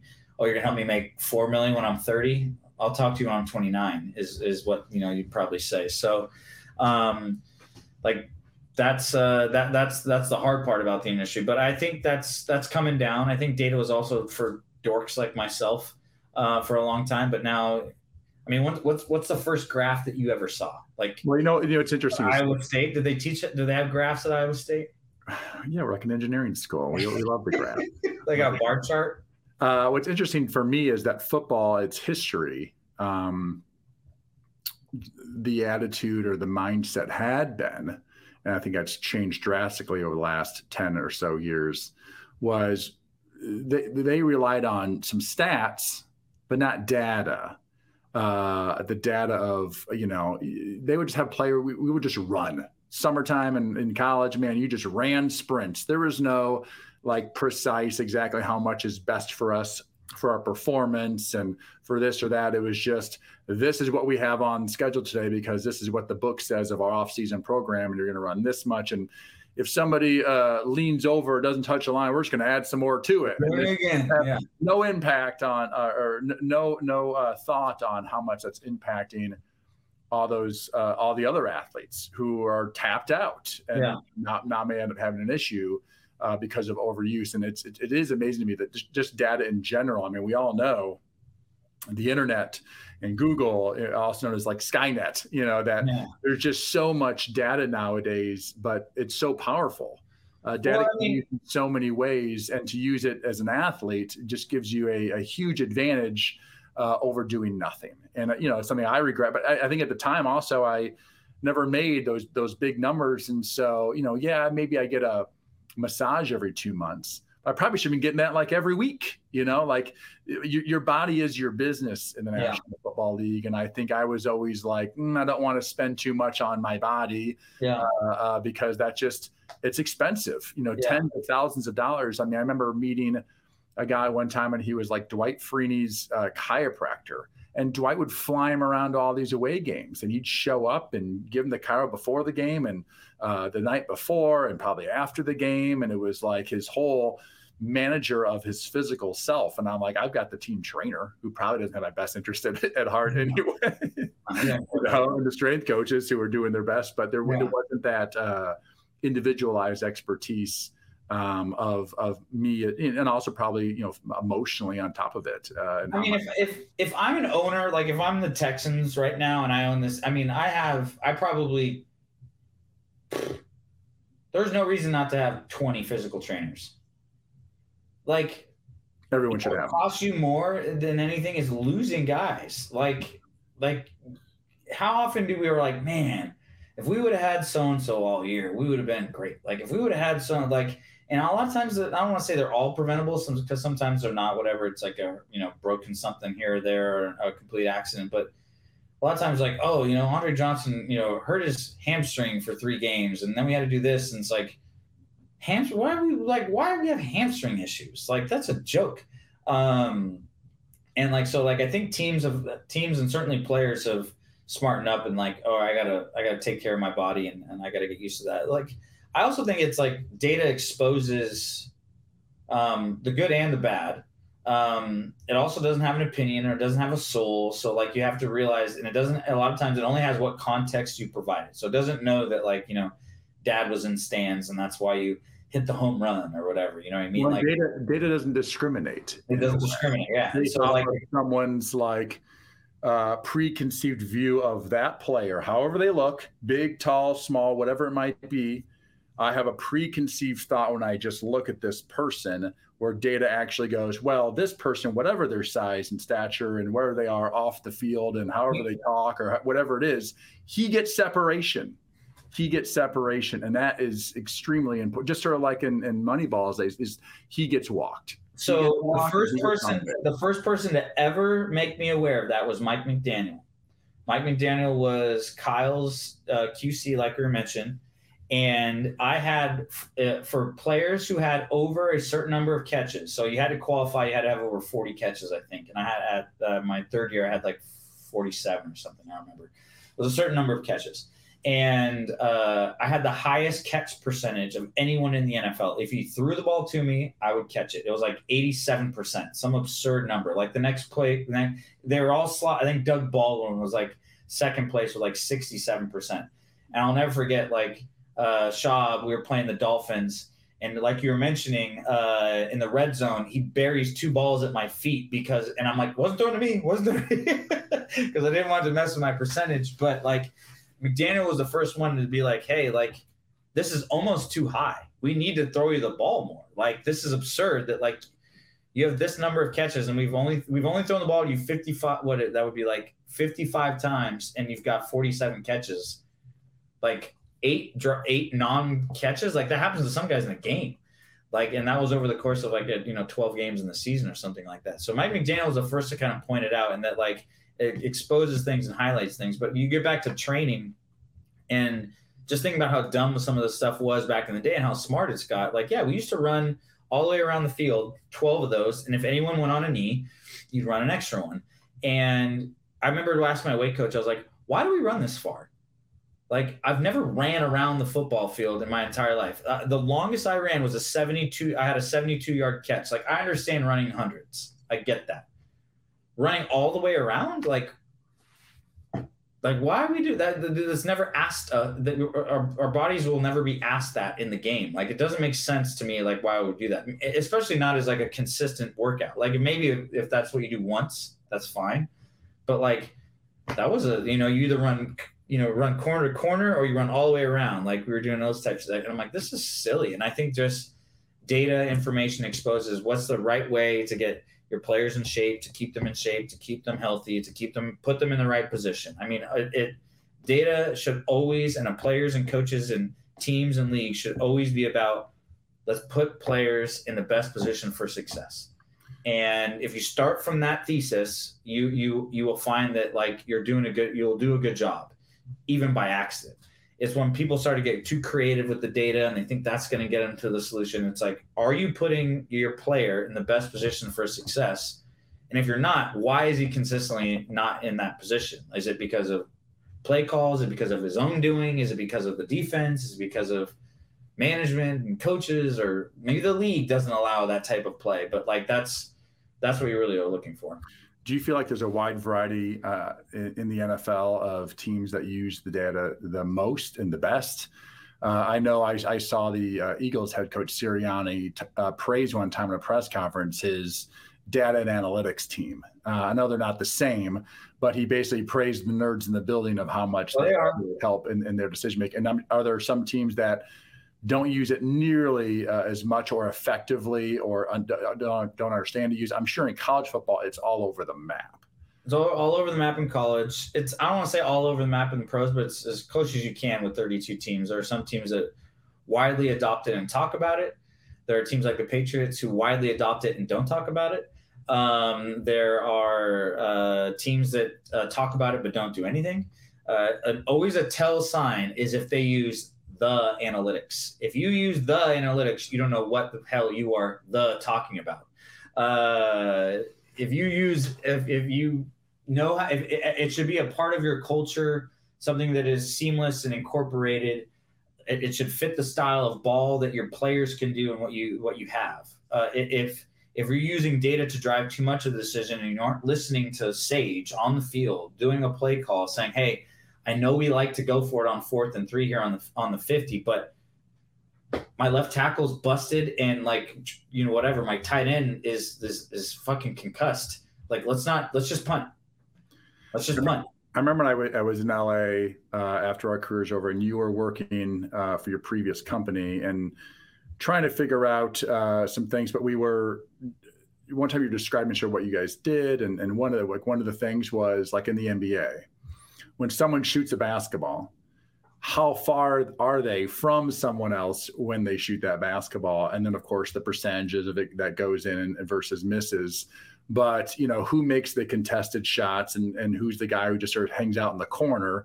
And there's a there's a wide variety in the difference as to your your three point shooting percentage is is is is, uh, one guy's might be forty percent and the other guy is thirty eight percent, but the thirty eight percent percent guy way better shooter. It's Steph Curry who's like creating all the action. The other yeah. guy, uh, my man Georges Niang, who just stand in the corner.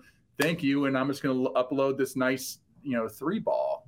So I would have said this. This is like the thing we was talking about. So like it's a measure of space. Every sport about is about creating or taking away space. And the example you're using is someone who. Uh, there's a clear difference between someone who's a good shooter and someone who shoots good shots. And they might have the exact same shooting percentage in the end, but a good shooter can shoot whether he's contested or not. Someone who takes good shots is just always shooting wide open threes. And they both, just like you said, might shit, they might have wildly different shooting percentage, but if Dave Anderson's just waiting in the corner for his shot, okay, blah blah, here it is, boom, boom, and I hit forty percent of them that's pretty good. But if like yeah, Steph Curry's yin and yanging out there, woo, fade away, whack, hitting threes. Well, it's, the, it's, the, value of the player. The one player is sort of interchangeable. You can go yeah. out and around the league and exactly. find this guy who plays this role where he's not a creator and his job is to play some defense, but to hit those open threes. And the other guy is a guy like Steph Curry or whoever that's the creator. And the value there is vastly different, even though at the end of the, end of the day they might make the the same amount of three point shots and only and data will help you there. In sports where there are more the more people the more moving parts it's harder to find that. And I, and I always find that interesting about football in that a lot of people think general managers and stuff they think certain players are easily replaced because they make it look easy and oh, it was the play call that got Deebo Samuel open half this time. All of a sudden you put in another guy and call the same play and it never works. And you're like and, and, you just you come to find out that it was that has a lot to do with that player and what he's able to do.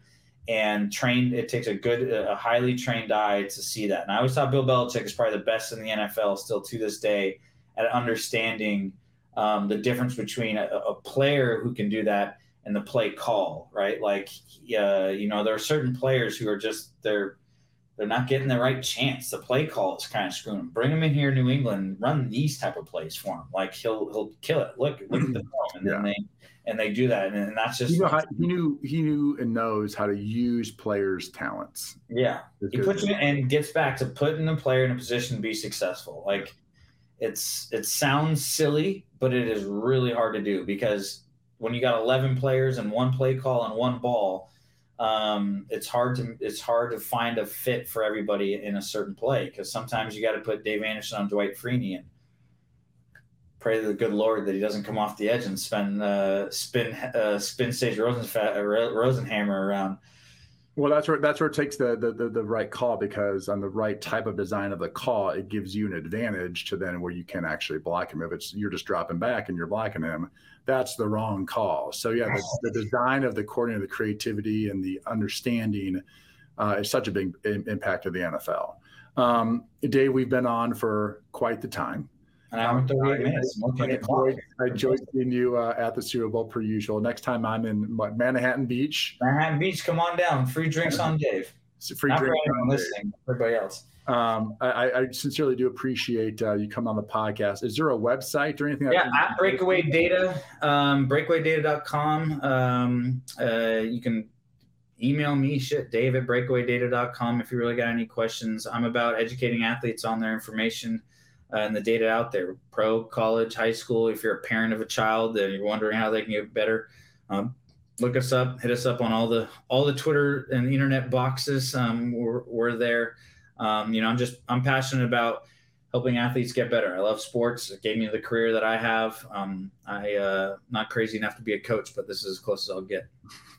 Well, Dave, I appreciate you having me on. I'm guessing the data says that uh, if I uh, don't work out uh, rarely and my workouts are like 30 minutes of a few push ups and some sit ups, that I'm not going to be the same athlete as I was when I was uh, 25 years old. I, I, would I would suggest doing some something a little explosive every now and then. Okay. But as in the words uh, in the words of John, uh, our, our one of our offensive line coaches, flexibility and a healthy colon, Sage. Those are the keys to life enough enough of your consternation. All right, uh, um, uh, we got to go. Uh, Dave Anderson, thanks for coming on. Breakawaydata.com. Dave at breakawaydata.com is his email. Uh, I really do appreciate you coming on, and uh, I'll be seeing you soon.